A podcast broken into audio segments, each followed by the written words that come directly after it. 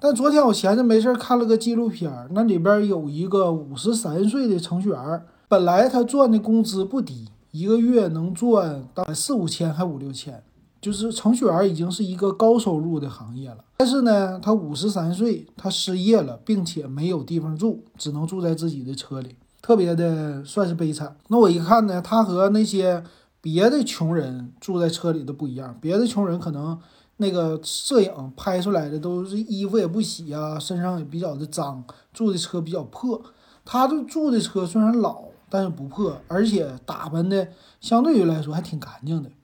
那为什么失业呢？他说是因为身体的原因，有病了，得了一年没有工作，领了半年的算是失业金，然后就零收入了，没有收入了。因为老外这个咱不懂啊，他们存不存款呢，还是怎么的呀？他现在重新要再找一个程序员的这个活儿，